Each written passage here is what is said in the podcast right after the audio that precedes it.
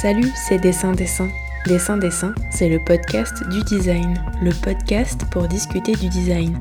Je suis Laure Choquer et dans Dessin Dessin, nous allons nous attarder avec mes invités sur diverses questions qui traversent cette discipline indisciplinée qu'est celle du design. Tous les derniers mercredis du mois, vous retrouverez trois entretiens dédiés à une seule et même thématique.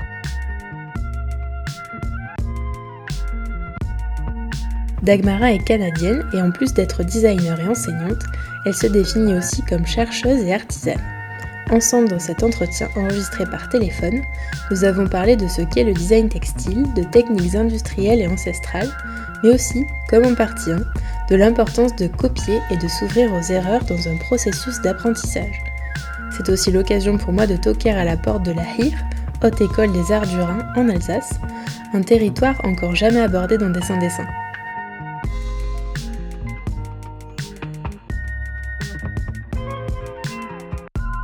Bonjour Dagmara, depuis 2017 tu es professeure de design textile à Mulhouse au sein de la Haute École des Arts du Rhin, plus connue sous le nom de la HIR, mais tu as aussi eu des expériences dans l'enseignement toujours en design textile à la Kunstfack University de Stockholm et à l'atelier 17 à Bruxelles. Avant toute chose, tu es donc designer textile et tu as été tour à tour graphiste, costumière, tisserande et tricoteuse. Est-ce que tu peux nous raconter ton parcours et ce qui t'a conduit vers l'enseignement? Oui, bien sûr. Euh, et je veux dire, euh, d'abord, je me définis plus comme artiste, designer et chercheuse artisane. Et j'avoue, j'ai un privilège de vraiment bouger entre, entre les domaines. Mon point de vue, peut-être, ça vient plus avec une approche artistique ou plus une approche, disons, conceptuelle envers l'artisanat. Alors, des fois, des fois, je peux travailler comme consultant technique pour un marque ou pour un projet textile spécifique. Euh, à la fois, je travaille le textile comme matière sculpturelle ou euh, je fais la recherche de matière de façon assez improvisée. Euh, par exemple, ça fait des années des années que une partie principale de ma pratique, c'est de faire des copies artisanales des objets manufacturés industriellement. Et je travaille la maille un peu comme un procédé improvisé où je mélange le manuel et le numérique j'ai une flexibilité dans ma pratique qui me, qui me vraiment permet de travailler entre, sur différentes choses en même temps. Et euh, l'enseignement me permet aussi euh, cette flexibilité de pouvoir euh, m'investir sur différentes, dans différents domaines. Mais ce que, ce que je peux dire, c'est que j'ai vraiment j'ai commencé mon propre parcours en beaux-arts. Mhm. Alors j'ai fait, j'ai fait un bachelor en, studio arts, alors l'équivalent d'une licence en, beaux-arts à l'Université de Concordia euh, avec une spécialisation en, studio arts. Alors, je faisais de la peinture et la photo et l'installation.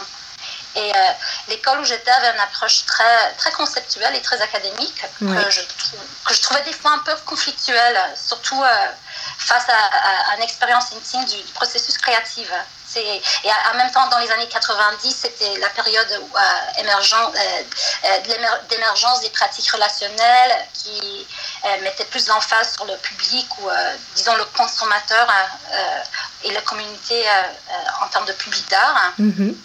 Et alors, même quand étudiante, j'avais commencé à travailler les textiles de façon autodidacte. Et je faisais beaucoup d'œuvres à manipuler. et également, à, cette période, c'était pendant mes études que j'ai commencé euh, euh, de travailler avec le, collectif euh, féministe Sonarwaka. et cette expérience a duré au-delà d'une dizaine d'années jusqu'au moment que j'ai quitté le Canada pour l'Europe. Mais, mais suite à mes études, en fait, je me suis, retrouvée à travailler.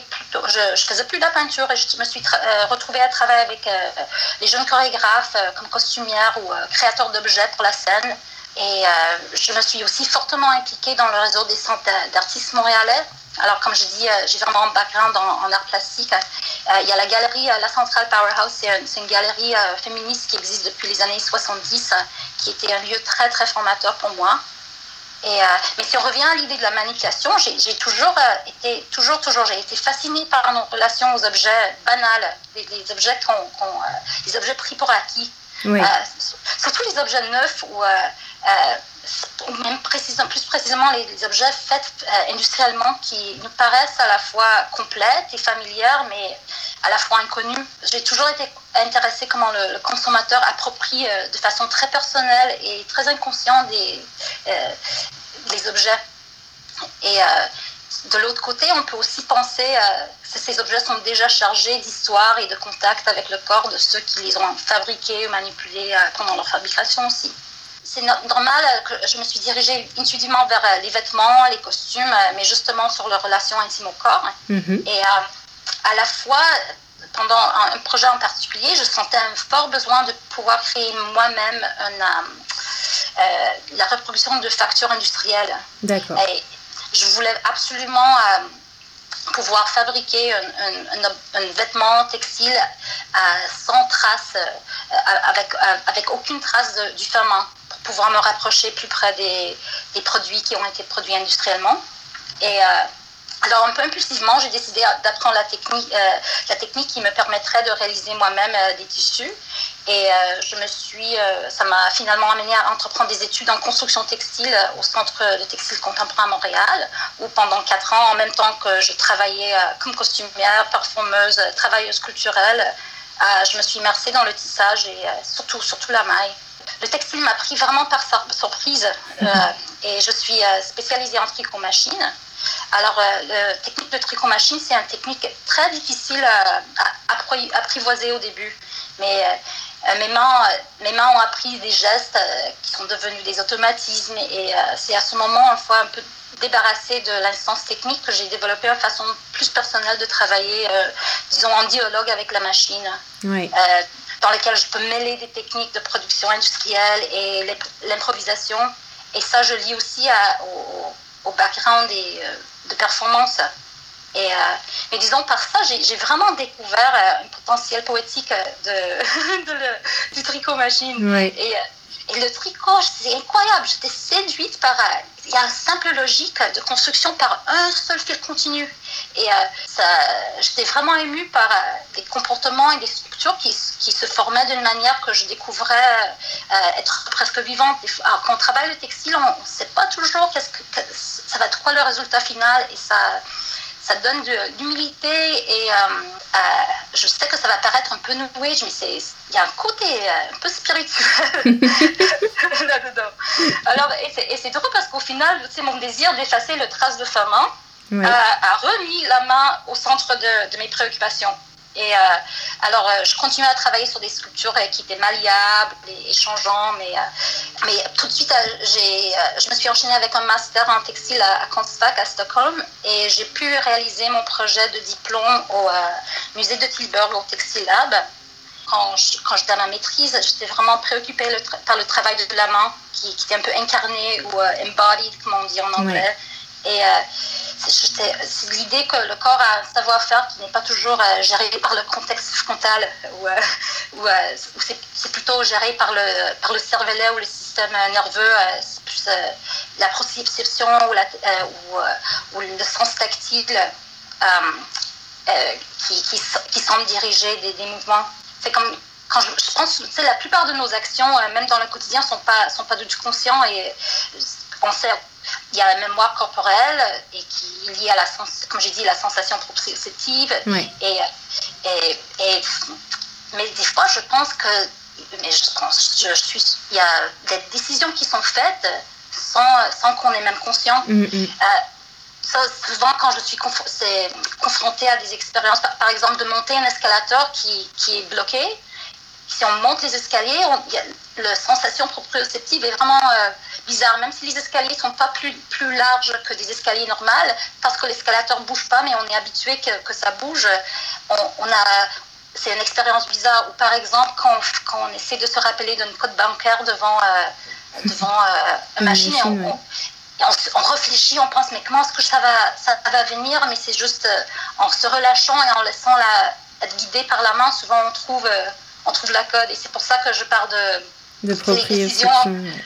Ouais, ou la conscience un peu euh, de la conscience de, des sensations euh, euh, du système nerveux pas conscient. Je ne sais pas si c'est clair.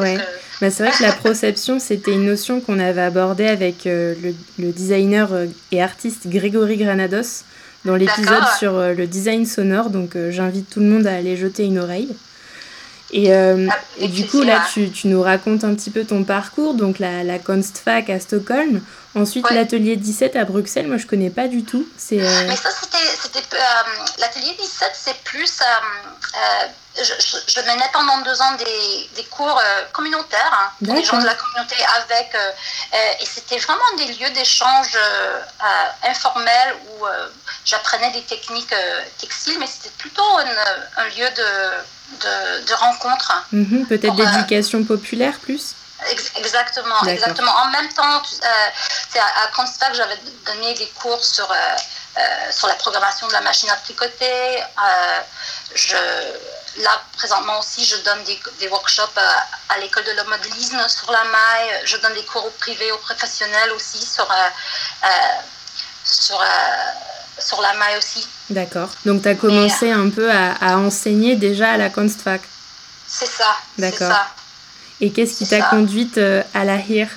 Là, la HIR, euh, en fait, je suis venue à la HIR par un, euh, par un workshop. J'étais invitée pour faire un workshop. D'accord. J'avais un expo au, au CRAC 19 à Montbéliard et j'étais invitée comme artiste de travailler avec les étudiants en, en textile.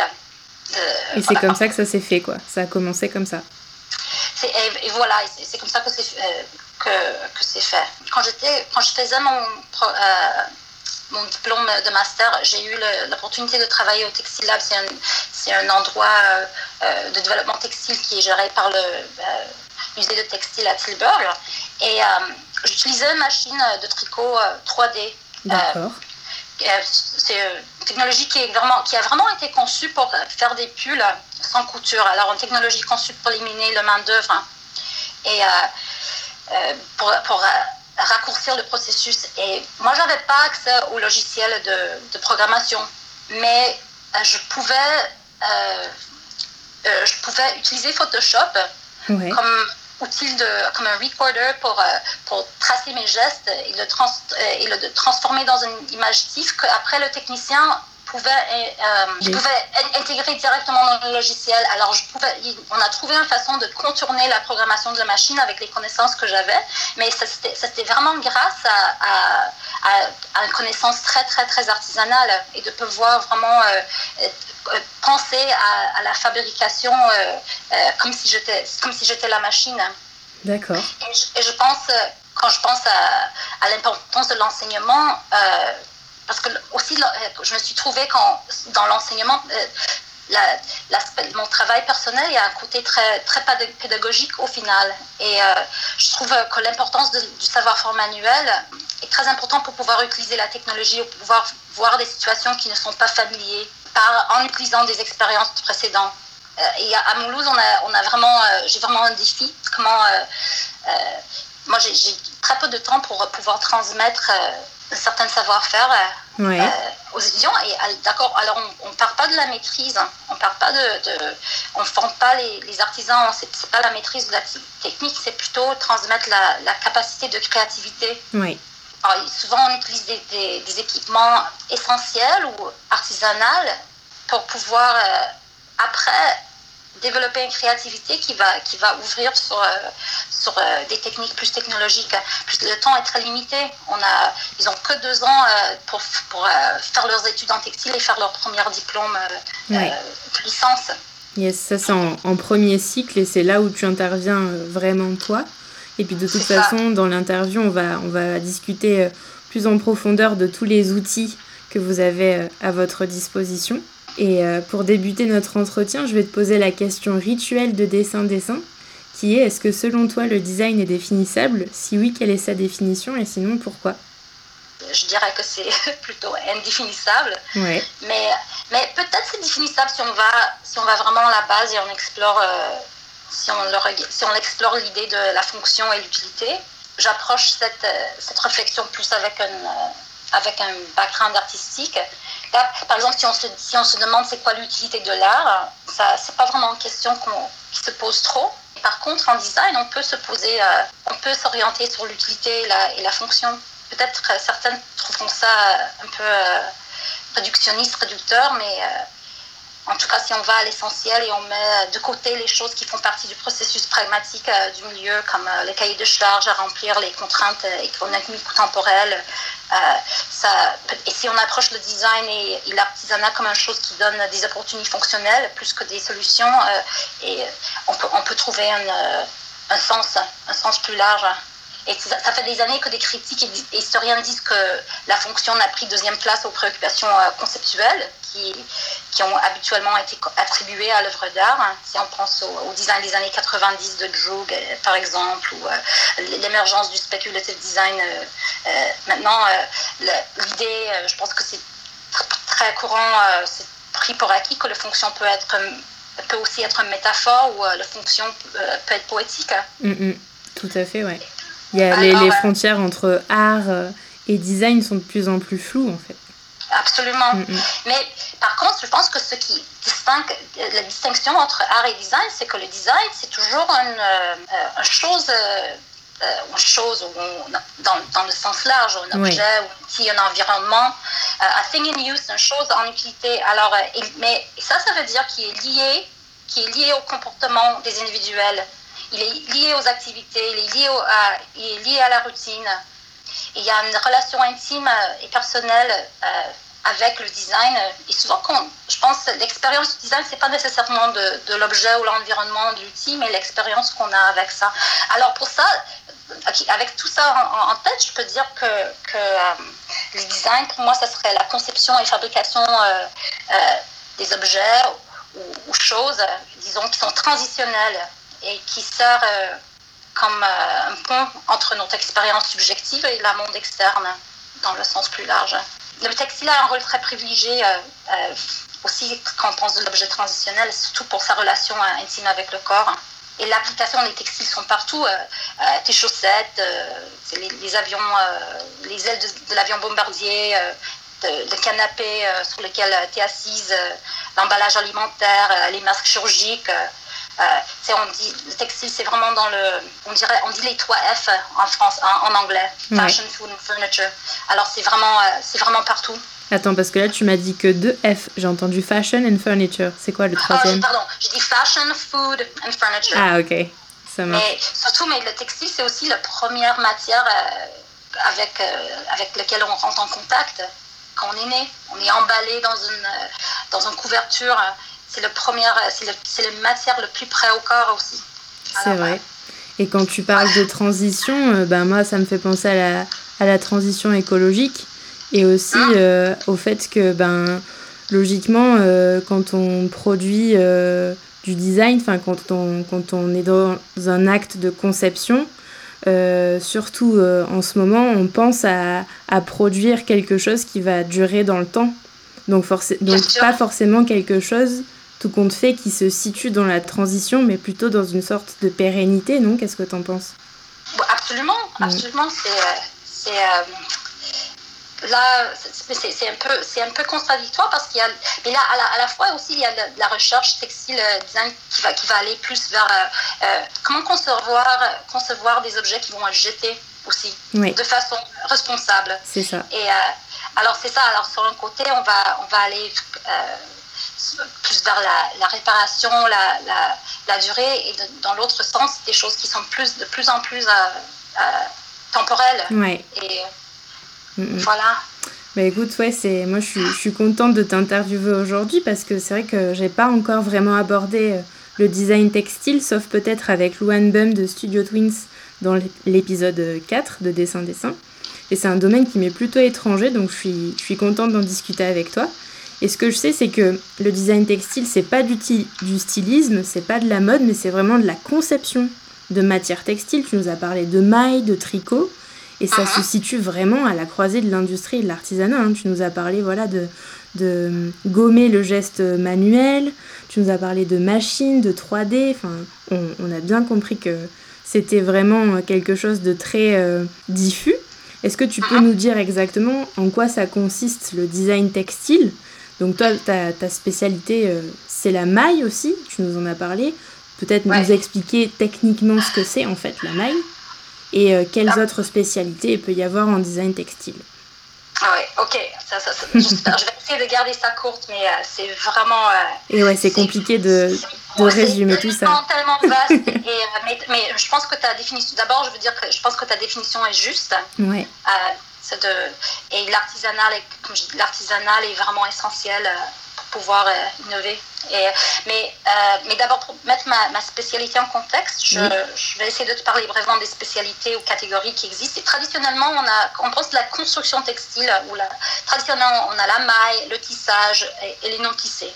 Ça veut dire, il a aussi, mais on a aussi des, euh, le design textile de surface, alors l'imprimé, euh, la, la, teinture. Mhm. On peut aussi parler de l'ornementation, alors la broderie, euh, l'appliqué, après il y a le plissage, après il y a la corderie ou euh, la vannerie qui sont un peu liées au, au, tissage. Il y a aussi le plumage, perlage, il y a le tufting, c'est une technique pour faire des tapis avec des loupes. Alors c'est vraiment c'est vraiment, vraiment. Là aussi, on a la domaine des biotextiles. Ouais qui, sont souvent hybridés avec des techniques plus euh, traditionnelles, qui vont euh, soit la, euh, la, structure de l'étoffe ou qui vont être pour, en teinture ou qui vont, qui vont être des matériaux après faits à partir des, procédés organiques, soit par, avec des bactéries ou des algues. Et comme j'ai dit, à la base, la base est déjà méga complexe. Mm-hmm. Et s'il faut se souvenir que quand on dit matière textile, on, on parle de la fois en général à la structure, la surface et, la forme. Mais il faut aussi se souvenir qu'il y a des matières hein, avec lesquelles euh, ces structures et ces surfaces sont construites qui ont eux-mêmes des propriétés très, très différentes. il y a la fil brute. Alors on a les fils végétales, les fils animales, les fils synthétiques qui vont avoir des, euh, soit euh, des qualités et des comportements très très différents. Euh, le, pense le lin, le lin par exemple, ça devient très dur, euh, comme du carton quand c'est mouillé. La laine est toute gonflée.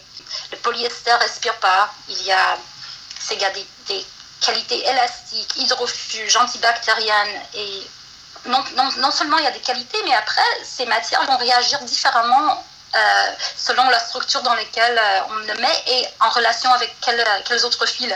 Alors ça déjà, c'est... même ça, ça, il faut, ça, il faut, faut, euh, faut, savoir ça à la base. Mais je vais, alors, alors le plus vieux textile, c'est le, c'est le non tissé. Alors, qui, on peut dire, tout le monde est familier avec le feutre. Oui. Et alors, ça, ça, veut dire des fils qui ne sont pas assemblés, mais vraiment liés soit par méthode mécanique ou thermique ou chimique. Il n'y a pas de structure euh, c'est juste un, un, amas, un amas de fibres. Et je pense on disait que le premier textile, j'ai entendu deux histoires un peu, un peu similaires, soit un moine qui a mis de laine dans ses sandales, ou soit un, euh, chevalier qui a mis de la laine euh, en dessous, de la selle de son cheval, et avec la chaveur, il a ce textile. En fait, c'est des dreads. Ouais, c'est ça. mais, mais là, on, mais les, et pour les euh, non-tissés, on trouve les applications dans le domaine alimentaire, surtout les sachets de thé, par exemple, euh, dans le domaine de l'hygiène, euh, les, serviettes hygiéniques, les emballages, les rembourrages, les masques médicaux, etc.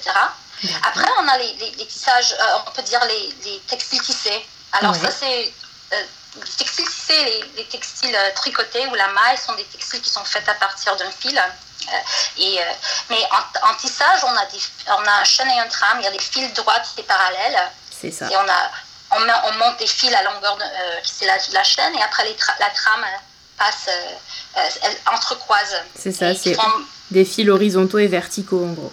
Exactement. Alors ça, alors ça veut dire que c'est il y a des armures différentes. L'armure, c'est l'encroisement euh, des fils, mais, mais la plus basique, c'est le toile. Alors, un en dessous, au-dessus, et c'est une structure hein, qui est, euh, qui est assez rigide. C'est difficile de l'étirer dans des sens différents. Euh, c'est peu élastique, sauf s'il y a matière comme l'élastane qui compose le tissu. Et souvent, ce tissu, on va, on va le trouver dans les vêtements, les chemises, les pantalons. tu, vas le voir dans les, draps, les rideaux. Euh, c'est pas élastique, ça froisse un peu, c'est assez perméable, c'est pas très perméable à, l'air, mais c'est assez euh, rigide et résistant. La maille, par contre, euh, comme je disais, cette forme très poétique avec un seul fil, elle est, c'est une technique de construction à partir d'un seul, seul, fil et ça, fait des boucles. Oui. Et c'est aussi très courant dans le, dans le vestimentaire, les t-shirts, les sous-vêtements. Yann, c'est comme ça, c'est un bouc qui va dans un bouc, dans un, dans un bouc, c'est pas, c'est pas perpendiculaire. Hein. Oui, c'est ça. Et l'avantage du tricot réside vraiment dans son élasticité. Alors, souvent, les t-shirts, on peut les étirer un peu dans tous les sens et on ne va pas casser le, on va pas casser le textile. Um, voilà. Et ce que je voulais dire par rapport à, la maille, ce qui est propre à cette technique, c'est qu'il y, a plusieurs, il y a plusieurs technologies, alors il y a plusieurs façons que c'est produit en industrie, soit euh, en métrage, alors un peu comme le tissage, tu as, un rouleau de, textile dans lequel euh, on coupe et, on, et, on, assemble des morceaux de, de vêtement ou de produit. sinon, on a aussi la technique qui s'appelle fully fashion. Ça veut dire que la forme est faite sur la machine, la forme découpée. Alors si on pense, et quand on pense à pour des gens qui font du, tricot, c'est euh, quand, quand, quand, on tricote un pull, on tricote la manche, on tricote le devant, l'arrière. Alors il y a, sinon, alors il y a cette technique-là qui, quand, quand tu penses aussi, euh, c'est beaucoup plus écologique que le, que le, que le métrage, parce que là, on, fait juste, enfin, on, on, ouais, on conçoit juste ce dont on a besoin, quoi. C'est ça, il n'y a pas de perte. Mm. Et il y a une troisième technique qui euh, évolue euh, depuis les années 60 et ça a commencé avec des machines qui, euh, qui des gants. C'est des machines qui font le tricot sans couture et c'est basé sur un processus qui va plutôt circulaire. Alors je parlais tout à l'heure d'une machine qui est fabriquée pour faire un pull sans couture. Ouais. Alors là, on peut envisionner la, machine, la tricoteuse, comme ça, un peu comme, une, comme un imprimante 3D. Oui, c'est un espèce de, de, cercle en fait euh, sur lequel le, le fil vient s'enfiler. C'est ça, hein? Euh, Non, ça c'est une machine à chaussettes, mais des machines, en fait, c'est des machines plates avec deux fontures et c'est juste qu'il y a ça va d'une fonture à l'autre. Et c'est juste, on peut imaginer que tu as un pull qui est fabriqué, il y a un tube qui est fait pour, euh, pour le corps. Après, ploup, il y a deux autres tubes qui sont faits pour, euh, pour les manches. Et ploup, tout est rassemblé, tu as la, la, la, troupe pour la tête. Ça permet, ça permet de faire plusieurs tubes euh, en même temps, disons. Ok, ça marche. Je comprends. Et comme j'ai dit, cette, cette, technique a été, a été vraiment développée avec les sources en Occident pour éliminer le, la main-d'œuvre. Mm. Et ça continue à être utilisé comme ça et la pédagogie autour de, de, ces technologies sont, sont restées un peu euh, euh, dans les anciennes euh, façons de faire et il y a beaucoup de chercheurs qui, qui regardent maintenant comment on peut vraiment travailler à partir de la, technologie elle-même, de penser à concevoir autrement des formes. Et ça, c'est une grande partie de, de, mes intérêts. Quand on pense à, par exemple, il quand on pense à traditionnellement, un, designer textile va, va travailler euh, traditionnellement. Euh, il va travailler à partir des dessins, il va avoir des échantillons. Après, c'est passé au technicien qui va, qui, va le, qui va le produire. Et il y a très peu d'accès ou d'échange entre les techniciens et les, les, designers. Il y a même des langages différents pour, euh, pour, des, termes, pour des termes industriels qui sont qui sont pas pareils. Euh, c'est vraiment un domaine de recherche euh, en, en maille, c'est très spécialisé, mais qui, qui va plus, euh, plus comment on peut rapprocher ou innover. Et puis tu parles de forme tube, mais en fait ça veut dire que peut-être on peut réenvisager cette forme tube aussi et en concevoir de nouvelles. Absolument, absolument. Et tu, as, à peu près, tu as un tube avec plusieurs euh, possibilités. Un grand tube qui devient cinq petits tubes, euh, tu fais des longueurs différentes. Mais euh, c'est mais c'est ça qui est la magie de la maille, c'est qu'on peut, avec, le, avec le tissage, y a, y a, tu peux, on peut tisser en tubulaire, mais c'est quand même restreint à, la largeur de ta chaîne. Et la chaîne aussi détermine la densité et euh, en tricot, en maille, euh, tu es vraiment, es vraiment guidé par ce fil euh, qui peut, faire, qui peut aller où tu veux dans le moment. Alors, ça, ça permet beaucoup d'improvisation. Mm. Et voilà. Mais par essence, c'est une technique beaucoup plus fluide puisqu'il n'y a pas de, de, trame, en fait. On va dire. Exactement. Mm, mm. Exactement. Bah, merci, merci pour toutes ces explications techniques. Avec grand plaisir. Et comme je crois que ça fait trois ans, toi, que tu es enseignante en, design textile à la HIR, c'est ça? Oui, oui, ça fait trois ans maintenant. Oui. Ouais. Et tu y enseignes conjointement avec la designer néerlandaise Myriam Spolder et la designer Christelle Le Déant. Vous avez toutes les trois des profils et des parcours assez différents. et vous formez des élèves à travers deux cycles, donc deux diplômes. Le diplôme national d'art, donc le DNA qui est l'équivalent d'une licence, et le diplôme national supérieur d'expression plastique qui équivaut au master, tous les deux en mention design textile. Donc toi, tu es plus, euh, tu me disais avant l'interview que tu es plus sur le, premier cycle, tu suis plus les élèves de, premier cycle. Combien d'élèves euh, tu as euh, sur, sur une année et combien d'heures de, cours tu donnes à peu près? Mais disons, si je, pense à tous les élèves que je suive, c'est peut-être une quarantaine. Mais disons qu'en deuxième et troisième année, on va avoir entre 10 et 15 personnes. Alors, peut-être de, façon très, très, très régulière, ça serait une trentaine. Et en plus, euh, je fais aussi des cours avec, euh, avec des étudiants de, euh, qui ne sont pas encore en, dans une mention particulière en première année. Mais, et je donne entre 16 et 18 heures de cours par semestre. Avec, et avec, comme je l'ai dit, avec les, les, étudiants qui commencent en textile, je passe 12, en, en première semestre, je passe 12 heures avec eux par, par semaine, qui est assez intense on, travaille très, très intensivement ensemble. Et après, en troisième année, je les, euh, euh, je, les ai pour un après-midi, alors quatre. Alors, vous voyez, c'est vraiment. Euh, c'est plus léger, mais c'est très, très intense au, début. Parce que c'est. Comme, comme je disais, il y a vraiment cette année, la première année en textile, c'est très rigoureux. Puis c'est vraiment le moment où tout le monde découvre les techniques et qu'ils qui euh, appréhendent les bases. Mm, en fait, c'est tout ce que tu viens de nous raconter qui est appréhendé, quoi. Toute la mhm, technique. Donc c'est sûr qu'il y a beaucoup de choses à, comprendre, à engranger, à expérimenter. Donc euh, c'est normal que tu donnes plus d'heures par semaine euh, en première année, quoi. Ça s'entend parfaitement. Et là aussi, le, département textile, c'est assez, c'est assez nouveau. On est encore en train d'essayer. Ça fait pas longtemps que, qu'on, a, qu'on a instauré, on va parler plus des équipements après, mais on a instauré des métiers à tisser ou cette focus vraiment sur la structure textile. Mhm. mais, on a vraiment mis ça en priorité que, on va l'orienter, parce que comme, comme, tu disais, Myriam et Christelle ont des parcours très différents, mais une chose sur laquelle on se, on, se rejoint, c'est que la structure de l'étoffe, c'est un peu le, centre, le début, le cœur de, mm, mm, mm, l'enseignement à la IRA. Ouais, c'est la base, quoi. C'est les fondements du design textile, donc c'est important de les acquérir. Quoi. En deuxième cycle, donc toi, tu, tu les suis un peu moins, mais euh, avec l'équipe pédagogique, vous élaborez euh, chaque année des problématiques sociétales sur lesquelles les élèves vont travailler lors de séminaires et en uh-huh. dehors de leur projet de diplôme. Et je me demandais comment euh, vous choisissez en équipe la problématique et, par exemple, l'année dernière, c'était quoi la problématique et, et comment les élèves vont appréhender mais là, comme je dis, euh, les séminaires sont décidés avec toute l'équipe euh, de design, non seulement design textile. Oui. Euh, et le, but de, ces séminaires, c'est de donner un, de travailler avec des thématiques larges et de donner une culture assez grande qui va, qui va parler des enjeux économiques, politiques, qui vont euh, alors, c'est des, des, journées assez intensives euh, où souvent il y a des praticiens, les designers, euh, les théoriciens qui sont invités. Mm, mm. L'année passée, on a travaillé autour de thématiques de ersatz.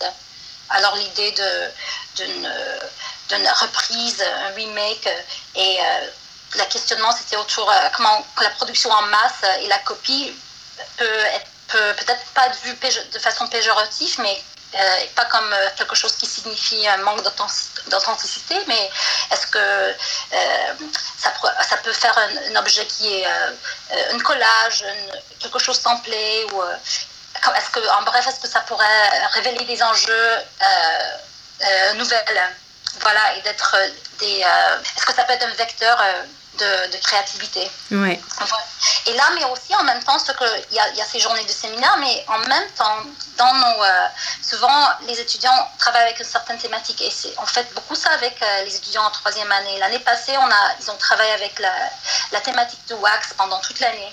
Et il y avait aussi des journées d'études autour du wax où il y avait des, euh, il y avait des, des théoriciens, des praticiens, des historiens qui sont venus parler des des problématiques et de euh, euh, la, production contemporaine de, du wax. Et, mais en même temps, il y avait un projet qui était en lien avec, euh, avec une compagnie de wax, Uniwax, qui était, qui, sur lesquels les étudiants travaillaient de façon pratique.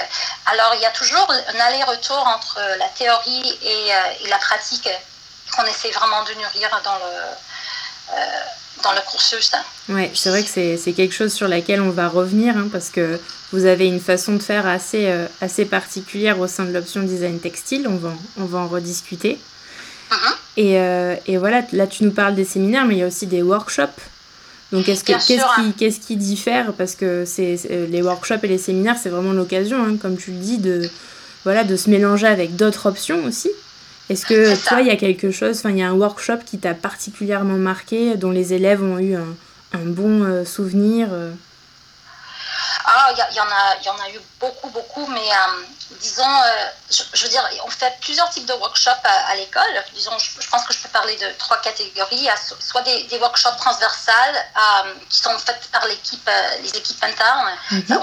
on, appelle ça les, les heures limites. Alors, c'est des workshops qui sont gérés par des, par des enseignants à l'école, mais qui sont ouverts à tout le monde. Par exemple, l'année passée, j'ai travaillé avec Brad Jeanin qui enseigne en son et on a fait un workshop sur, sur sur l'expérimentation sonore ensemble. Euh, là aussi, on, a des workshops où on a, il y a des invités qui sont invités par des professeurs individuels et ce sont des workshops qui sont ouverts à, à tout le monde et ça, ce sont des workshops transversales. Euh, souvent, ça nous permet d'inviter des gens qui ont des spécialisations ou euh, qu'on n'a pas, qu'on peut pas, ou qu'on n'a pas le temps non plus d'intégrer dans le dans le cursus ou dans le mhm. thématique de l'année.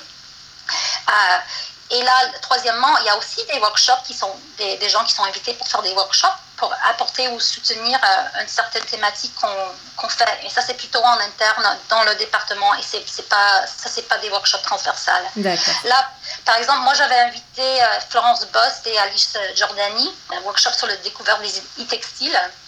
Et ils ont travaillé pendant une semaine sur vraiment une introduction sur sur les textiles aux étudiants en, euh, en, textile et en, art et en design. alors, ils ont appris comment faire, euh, euh, c'est quoi un fil conducteur, comment faire la programmation Arduino, c'est quoi un interrupteur, et comment faire une captation d'un signal et du customiser. Et c'est un savoir-faire assez, assez spécialisé et qui est très courant dans le dans la recherche textile, mais qu'on n'a pas nécessairement l'opportunité d'intégrer dans le dans l'enseignement euh, régulier. Mhm. Oui, là, c'est vrai que les e-textiles, tu vois, moi, je je j'aurais jamais imaginé ça, quoi. Alors qu'au final, c'est logique. Enfin, tu nous as parlé de, de l'impression 3D euh, textile, par exemple. Est-ce que ça fait partie des e-textiles aussi?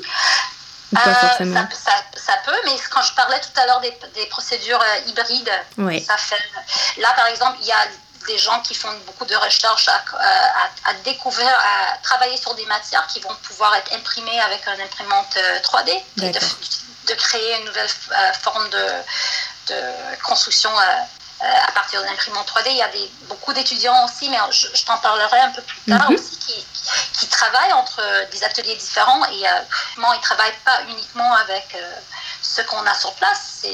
Il y a plusieurs ateliers à l'école et comme j'ai dit, l'idée, c'est de donner les bases et après, les bases, après soit ils, mm, mm. les approfondissent comme ils veulent, soit ils les hybridisent avec d'autres d'autres façons de faire, mais c'est assez ouverte.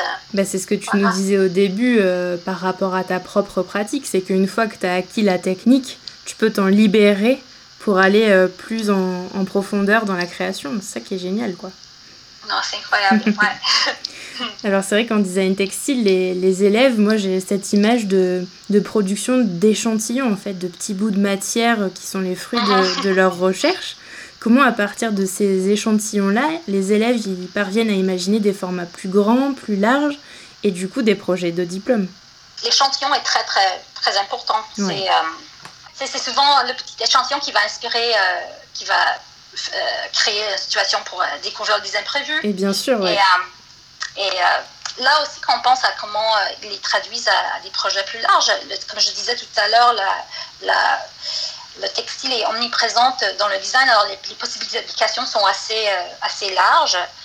aussi, les étudiants, souvent, comme je, disais tout à l'heure, ils, ils, travaillent avec des projets thématiques. Alors, souvent, c'est le projet thématique qui va influencer comment, comment le projet de diplôme évolue. Et il y a toujours un questionnement plus large qui va, qui, qui va s'ouvrir. je sais pas si j'ai répondu à ta, à ta question par rapport à ça. Mais l'échantillon, c'est aussi on met, on met beaucoup d'emphase à, mettre le, que l'échantillon soit mis en valeur. Mm. Euh, non seulement comme un, comme un résultat, mais avec l'échantillon de un, document, la, la processus de réflexion. Alors, euh, euh, comment on aborde la fiche technique, c'est ça en soi, c'est un métier. Oui, c'est clair. Parce que effectivement, chaque, chaque échantillon, en fait, va avec une fiche technique. Et bien souvent, enfin, moi je, je, dis ça parce que j'y connais vraiment rien en design textile, donc c'est l'image que j'ai, voilà, des, des, petits bouts de, je sais pas, de tweed par exemple qu'on voit euh, pour la haute couture ou, ou de broderie. En fait, c'est souvent le point de départ d'un projet. Et euh, c'est des fois, ça peut être des échantillons qui sont vraiment appliqués euh, à une idée, mais des fois c'est le contraire, c'est parce qu'on a découvert une certaine façon de faire que ça va, tout un projet va en découler, quoi des fois, c'est ça, et des fois, des fois c'est essayer en grand format avec d'autres matières. Euh, euh, des fois, ça va vraiment venir de réflexion plutôt théorique ou, euh, ou un, questionnement plus historique, je, peux dire. mais souvent, l'échantillon, c'est vraiment un endroit où on peut, on peut faire des erreurs. Et c'est moi, quand je, quand je, commence avec les étudiants, je leur, je leur donne toujours en début de l'année le, le, manifesto The Manifesto for Growth par Bruce Mao. Et il y a deux points qui, qui sont euh, des points très, très euh, importants pour moi. Et un, c'est de, de, copier.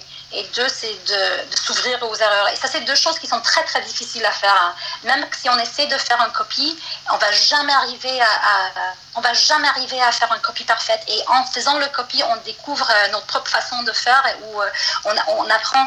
Et de faire des erreurs, ça veut dire aussi d'être ouverte à que les choses euh, prennent leur place ou que, que, les choses nous amènent où on euh, on n'est pas nécessairement euh, qu'on n'a pas nécessairement prévu ça prend une certaine zénitude et ça mhm. prend une certaine confiance dans qu'est-ce qu'on fait et une concentration aussi de pouvoir, de pouvoir le faire.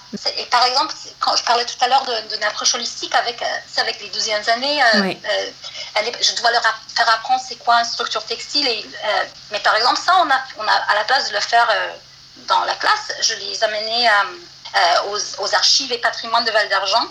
A, à Saint-Cromine, il y a David Bouvier qui a hérité toute une collection d'échantillons textiles qui viennent de la région, qui, de la région de, de, Val d'Argent. D'accord. Et on a, pour apprendre, pour apprendre la, la structure, euh, euh, on a fait une analyse des tissus à partir des échantillons d'une compagnie qui s'appelle Tissage de Chambre. C'est la dernière euh, usine de tissage en région. Et on avait accès à tous leurs échantillons depuis les années 30. Et, et, en même, alors en même, et en même temps, David nous a fait toute une discours, euh, toute une présentation euh, sur, la, sur la patrimoine, l'économie euh, politique. On a aussi vu l'usine après pour un peu voir comment il fonctionne aujourd'hui. Et c'était assez intéressant quand je reviens un peu à, l'artisanat et, et, la technologie. on a vu que la, la chef designer de, la boîte, quand elle veut travailler sur un échantillon, à la place de travailler sur les métiers, elle va le, elle va le décortiquer sur un, petit, euh, sur un petit métier à cadre complètement, complètement à la main. Et c'est le même travail qu'on faisait pour apprendre euh, comment l'antissage a été fait. je suis partie un peu dans, dans une parenthèse, mais... Euh, non, mais ça fait une boucle en fait. C'est-à-dire qu'il y a constamment, de toute façon, c'est, c'est propre à la création, mais il y a constamment des allers-retours entre différentes techniques. Et puis, c'est rigolo, tu vois, ce que tu dis sur, euh, sur la copie, le fait que l'ersatz était carrément une thématique et qu'il euh, il faille faire vraiment prendre en compte aux élèves que copier, c'est hyper important, c'est une forme d'apprentissage en soi. Tu vois, demain, je vais interviewer mes, mes anciens professeurs de lycée en arts appliqués. Et je me souviens que une des, l'une des choses qu'on faisait le plus, justement, c'était de copier des artistes, mais qui avaient tous des techniques différentes pour comprendre comment ces techniques-là fonctionnent effectivement et ensuite se les approprier. C'est ça, et souvent on n'arrive même pas à comprendre les techniques. Hein. Oui. Ah, finalement, ça donne juste quelque chose sur lequel se concentrer pour euh, découvrir euh, une autre chose. Mm, mm, mm. Et c'est euh, et c'est souvent, avec l'erreur, c'est souvent ça. Je me, je me trouve que si on se donne un cadre assez rigide, on peut, on peut travailler, travailler, mais sur, un but, mais ça sert uniquement comme échafaudage et c'est juste de, rester ouverte au moment où on sort de cette, euh, euh, cette dynamique et que quelque chose d'imprévu va, va arriver. Et c'est souvent quand on a quelque chose préconçu, pré, une idée en tête, c'est assez. Euh, c'est pas très dynamique, mais, si on, mais souvent ça, ça crée la.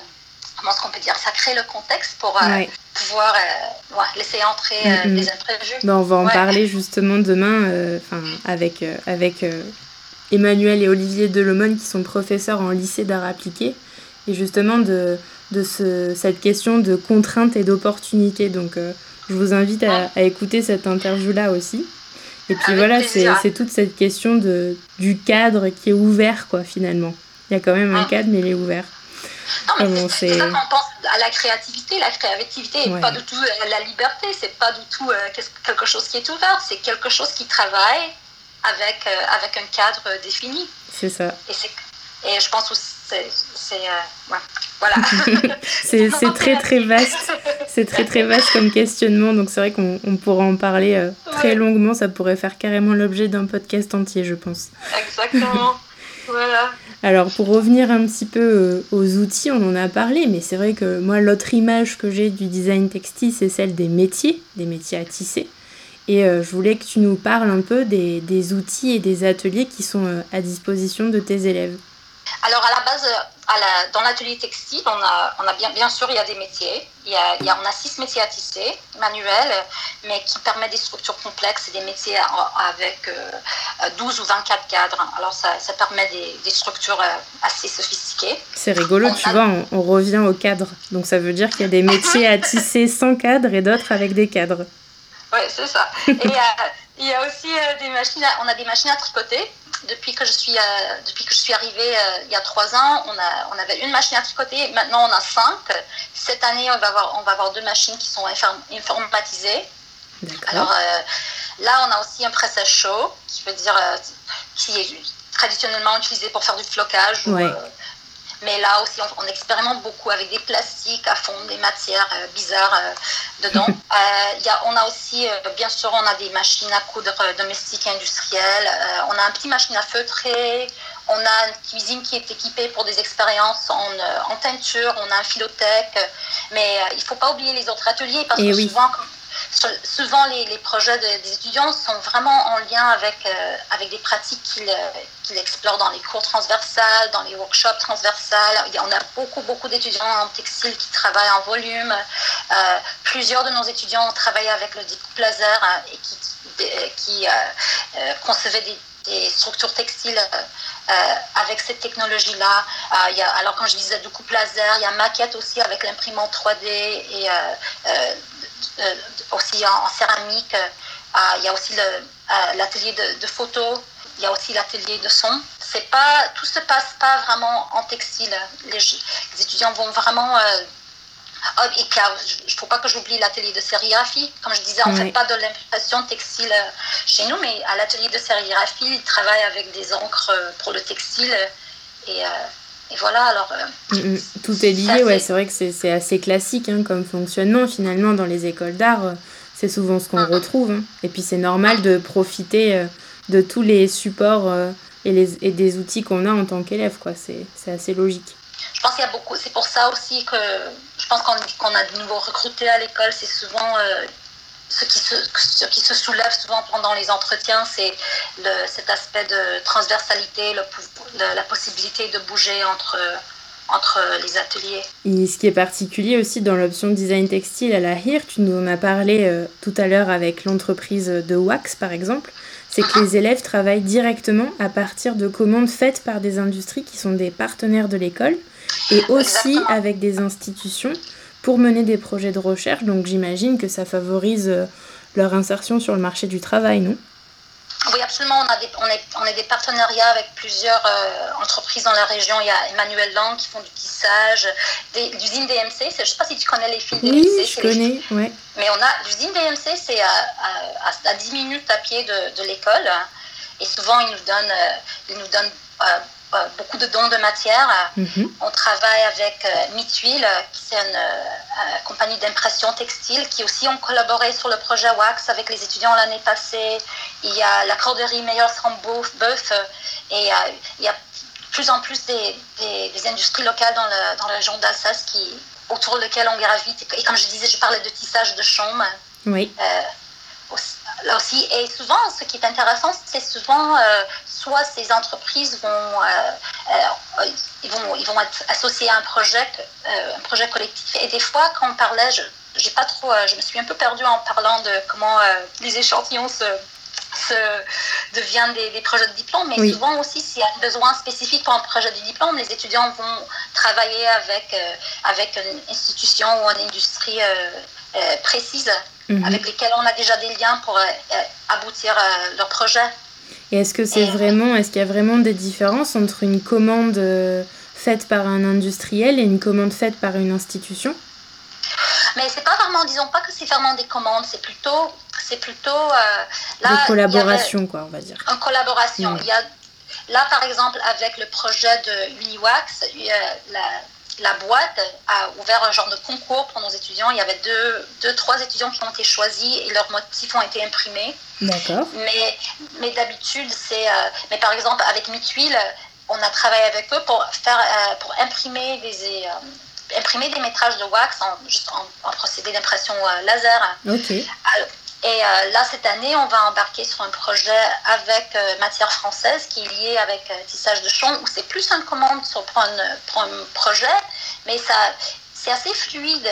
Et je pense c'est très difficile aussi. Des, des demandes des industriels ne vont pas nécessairement répondre aux besoins pédagogiques. Il faut vraiment trouver un bon équilibre euh, et de trouver une relation qui va, qui va profiter les, deux côtés. Oui. Euh, souvent aussi, quand, euh, en, école d'art ou en recherche textile, il y a plein de choses qui sont faites qui ne sont pas du tout, qui sont pas du tout faisables, qui sont pas du tout, qui, qui, prend trop de temps, qui prend trop de matière. Ça ne veut pas dire que ça donne pas des résultats intéressants, mais c'est pas nécessairement quelque chose qui est commerciable. Et considérant l'état de, de, de l'industrie textile, surtout en France, il, y a très peu de, il y a très peu de places qui peuvent, euh, qui peuvent vraiment... Euh, qui est laissé à la recherche, quoi. Parce que c'est ça, ils sont très préoccupés avec, euh, avec la survie. Oui. il y a, mais on rentre vraiment, ça fait plusieurs années qu'on travaille avec certaines boîtes, certaines industries, et, et on commence à trouver une, une, une relation qui est assez fluide. Des fois aussi, on, collabore avec l'INSISA qui est juste à côté aussi. Il y a des étudiants qui ont, qui ont utilisé la, machine à broder euh, là-bas ou les ateliers de couture euh, industrielle. C'est une, une école de, de, quoi l'INSISA euh, c'est une école d'ingénierie textile. D'accord, ok. Ça marche. Et oui, c'est vrai que de toute façon, c'est vrai que j'en parle absolument pas dans, dans l'interview, mais le territoire sur lequel l'école réside, c'est un territoire qui a une grande histoire du textile aussi. Exactement. Donc euh, bon, j'aurais pu l'aborder, c'est vrai, mais je, je ne l'ai pas fait. Tu es canadienne et tu as un parcours international. On en a parlé un petit peu euh, en début d'interview. En France, il y a pas mal de débats pour établir euh, des mm. distinctions entre art appliqué, art plastique, artisanat et mm. industrie, etc., etc. Du coup, je me demandais si tu ressentais des différences entre l'enseignement qui est donné en France et celui qui est donné bah, à Stockholm ou au Canada, par exemple. Est-ce que tu as la sensation qu'on est à la traîne sur certains sujets? La différence la plus euh, euh, majeure hein, que j'ai sentie en France, que, qui n'existe pas en Amérique du Nord, c'est plutôt le fait qu'il y a ce parcours de 5 ans. là, je pense ça bouge beaucoup. Ça bouge. Là, on a beaucoup d'étudiants qui terminent, euh, qui finissent leur, le DNA, qui vont ailleurs pour faire des stages ou qui vont postuler à d'autres écoles.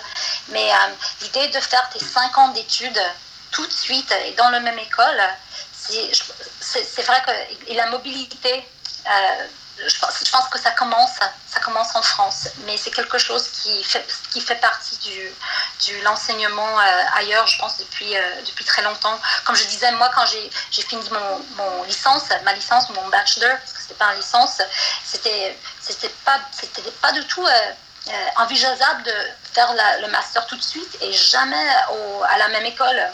Euh, on était très poussés à, bouger et à avoir euh, des formations très différentes. Mhm. Voilà. Et là aussi, euh, au Canada, par exemple, j'avais fait un diplôme universitaire. Après, j'ai fait une formation artisanale. Et c'est après que j'ai fait le, master. Alors, c'était un peu. Euh, je peut-être c'est un peu plus fluide. Oui. Mais, euh, mais on voit vraiment cette envie de la part de nos étudiants de, bouger, de profiter des, programmes Erasmus, de, vraiment prendre, d'expérimenter, faire des stages et pas nécessairement d'enchaîner tout de suite sur cinq ans. Voilà. Ouais, c'est quelque chose que toi tu recommandes à titre personnel. Personnellement, je pense que c'est un peu plus enrichissant, euh, c'est beaucoup plus enrichissant, mais. Euh, ouais, je te rejoins là-dessus. Et, euh, mais après, c'est faut, faut que, faut, et je pense que l'institution s'adapte à ça, mais ça, ça, prend du temps que, pour que ça. On, veut garder nos étudiants, mais en même temps, faut, faut, on peut penser à comment on va, on peut s'adapter à ces à ce mouvement. Là, par exemple, il y a beaucoup, beaucoup de personnes qui prennent une année de césure qui, euh, c'était pas il y a plusieurs années ça ça se faisait pas et de plus en plus c'est c'est euh, les, les, jeunes prennent avantage de mais c'est vrai que c'est quelque chose qui a longtemps été mal vu en France de, de prendre une année pour justement euh, être en dehors du cadre scolaire et effectivement ça commence à se développer maintenant je pense aussi. Et puis bon, ça demande aussi des moyens. Tout le monde n'a pas forcément les moyens de, trouver un stage ou un apprentissage, de partir à l'étranger, donc c'est pas toujours simple quoi. Non, c'est vrai, mais en même temps, il faut, penser qu'on est, on est chanceuse en France que l'éducation est, non payante. C'est vrai. On n'a pas de. Si on pense à. En, Europe, en général, c'est pas payant, mais en Amérique du Nord, euh, c'est assez cher d'aborder des études pour secondaire. C'est très juste. On voit que aussi on a des étudiants qui sont pas nécessairement, qui sont peut-être un peu plus matures, qui sont pas dans la même tranche d'âge, euh, que c'est pas que des jeunes. Il y a aussi il y a des gens qui, qui, qui entreprennent une, formation ou un peu plus tard, qui, vont, mhm. qui vont venir. Alors, y a, je pense que ça change et ça devient un peu moins euh, déterminant. Moi, j'ai l'impression, et, peut-être tu peux me corriger, mais qu'en France, on choisit un, chemin, on choisit un parcours très jeune et après, on est un peu, on est un peu euh, obligé à, à, le suivre. On est un peu coincé, oui. Je crois que ça dépend, euh, ça dépend beaucoup de le cercle familial dans lequel on évolue. Ah, des fois, il y a la pression des parents qui ont envie qu'on fasse quelque chose plutôt qu'autre chose. Ah. Et, euh, et c'est vrai que ouais, euh, c'est souvent de, les longues études quoi, qui sont valorisées. Alors que bien, enfin, il y a aussi des formations plus courtes qui sont tout ah. aussi intéressantes quoi. Je sais pas. Moi, j'avoue que j'ai jamais étudié en dehors de l'Europe. Donc, je, je suis très mal placée pour, euh, pour avoir un point de vue là-dessus. Même à ça aussi, quand tu parlais des, différences entre euh, euh, une éducation dans une école de beaux-arts ou dans une école de design et quelque chose qui serait plus technique ou une école de, de métier, aussi, ça, je pense que, que, ça change. Je parlais avec un, avec un collègue hier par rapport à qui, qui me parlait qu'il y a très peu de gens qui font qui vont entreprendre le carrelage. Oui, oui, oui, oui c'est vrai et qu'il y a certains métiers qui sont vus un peu plus comme euh, des métiers de, de, main-d'œuvre qui sont moins qui abordés. Sont plus dévalorisés, oui, c'est vrai. Mais je vois en design, il y a des, les gens sont, euh, les étudiants sont, sont très darbuyants. Il, va, il, va avoir, il y a beaucoup de gens qui vont faire des stages avec des, des cordonniers qui font, qui travaillent la technique, vieux technique artisanale. Il y a, je pense que euh, ça, ça, change aussi. C'est un, un, autre public. Hein. Oui. Et des fois aussi, ça ne se fait pas dans un ordre euh, spécifique. On peut, faire, on peut faire un master, puis après on fait un stage avec le, avec le cordonnier, et après on fait autre chose. C'est pas, pas hiérarchique. Mm. Et, euh, c'est pas un chemin tout tracé, quoi, forcément. Exact, mm, mm, exactement. et il y a une dernière chose euh, dont je voulais parler avec toi, c'est la question du genre dans la pratique du design textile. Tu nous l'as ah, dit, hein, tu as été performeuse et fondatrice euh, au sein d'un groupe féministe alors qui s'appelle WWKA, je le prononce à la française, hein, tu m'en excuses. voilà. Et puis je, je, regardais aussi sur le site de la HIR, je me suis rendu compte que les, les portfolios des anciens élèves en design textile depuis 2017, et eh ben, dans toute cette, euh, cette panoplie, il n'y avait qu'un seul homme. Ah. Et euh, voilà, moi je me demandais comment tu parviens à faire comprendre que cette pratique, elle est, elle est non genrée, qu'elle peut aussi être menée par des hommes, Et comment t'expliques qu'il y a plus de femmes qui soient formées à, à ça? Oh, ça, c'est une question difficile à aborder, mais traditionnellement, oui, euh, il y a toujours, avec le textile, c'est aussi euh, le lien avec la, domesticité, c'est une pratique féminin, euh, c'est souvent, et c'est souvent lié ou associé à la mode et aux pratiques aux pratiques féminines, on a, on a des étudiants, on a des, des étudiants hommes, et c'est vrai que euh, c'est c'est les femmes qui enseignent, c'est les, les, femmes qui dominent aussi. Euh, mais dans l'école d'art aussi, on a la majoritairement, il y a c'est des, des, femmes qui sont des étudiantes. Mm. Alors là, je pense pas qu'il y a un travail de je ne sais pas si ta question, est-ce que tu veux dire, est-ce qu'il y a un travail de sensibilisation qui devrait être fait Oui, euh, peut-être ça, tu vois. Ouais. Peut-être. Mais il y a aussi, le, souvent, le textile, c'est euh, une expression. Euh, il y a beaucoup de nos, nos, étudiants qui travaillent avec des thématiques propres à, au, la, au, féminisme aussi. Mhm. oui, tu disais tout à l'heure, j'ai pas rebondi, mais j'avoue que ça a attisé ma curiosité quand tu disais que, hmm. par exemple, les serviettes hygiéniques, c'était du design textile. Mais oui. Est-ce que tu peux nous expliquer un peu Parce que j'avoue que ça, me, ça pique ma curiosité. Pourquoi, pourquoi les, serviettes hygiéniques sont de design textile Ouais. Mais c'est le, le, le, matière avec eh lequel c'est fait, c'est un non tissé. Alors c'est euh, un amalgame de, de fibres euh, et des, des, couches de textile euh, absorbants. Alors voilà, ça c'est c'est plutôt dans le domaine du, on peut peut-être, euh, c'est plutôt dans le domaine de génie, euh, mais ouais, de l'hygiène. C'est autant, c'est autant, le design textile que que, euh, que la mode. Ouais, c'est ça et traditionnellement, c'est pas c'est pas c'est pas les femmes qui, qui, faisaient les textiles non plus. historiquement, il y avait des hommes tisserands. Euh, qu'on pense à l'histoire de la de la main et aussi ça, la, la, première machine à tricoter a été inventée dans le 16e, 16e siècle et c'était plutôt du travail à la maison que tout le monde tout le monde faisait. Mm-hmm. C'est plus c'est plus euh, euh, c'est assez, assez, récent aussi que ça c'est devenu un peu l'image de de textile est, vu comme, euh, comme domestique, mais je sais, je sais vraiment pas là comment, euh, comment te répondre à cette question parce que je pense que c'est la responsabilité de, des personnes à, s'informer. C'est euh, c'est pas et moi, je suis très contente de travailler, travailler avec mes étudiantes femmes et je ne vais pas essayer de convaincre euh, des garçons.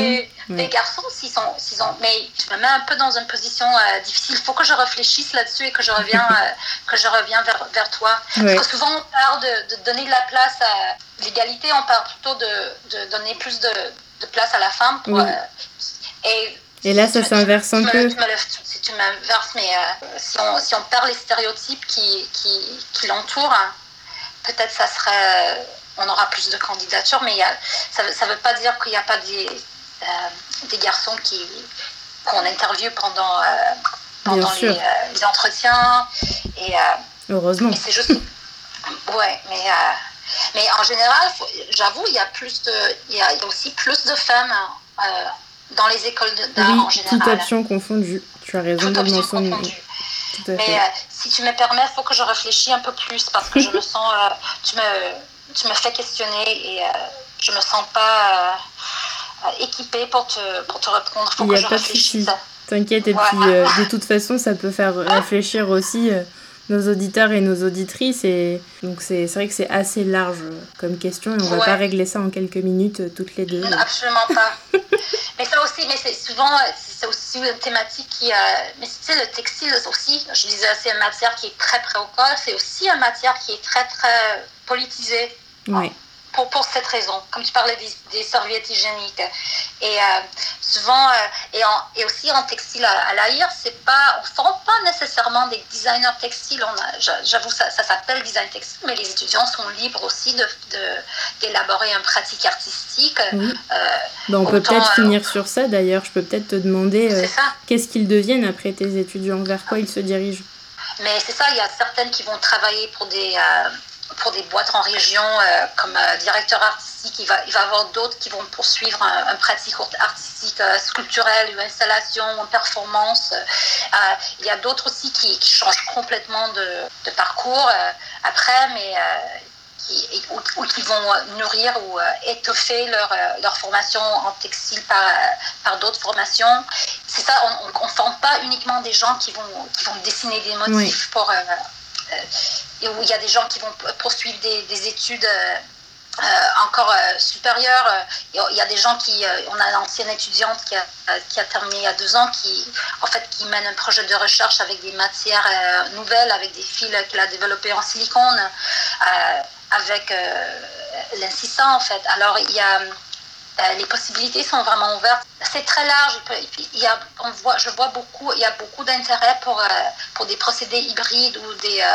il y a beaucoup, beaucoup d'intérêt pour des, pour des textiles avec des produits biologiques, comment je peux dire, les biotextiles, ou des gens qui vont faire des stages avec, avec des, des, des personnes dans d'autres domaines.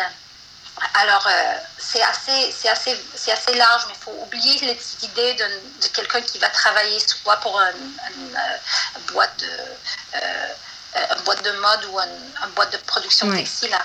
Mm, mm. Mm. Bah écoute, merci beaucoup Dagmara. J'ai la sensation qu'on aurait pu encore parler pendant deux heures. et merci beaucoup pour cette opportunité et cette, tu m'as vraiment fait réfléchir. bon, ben j'en suis ravie.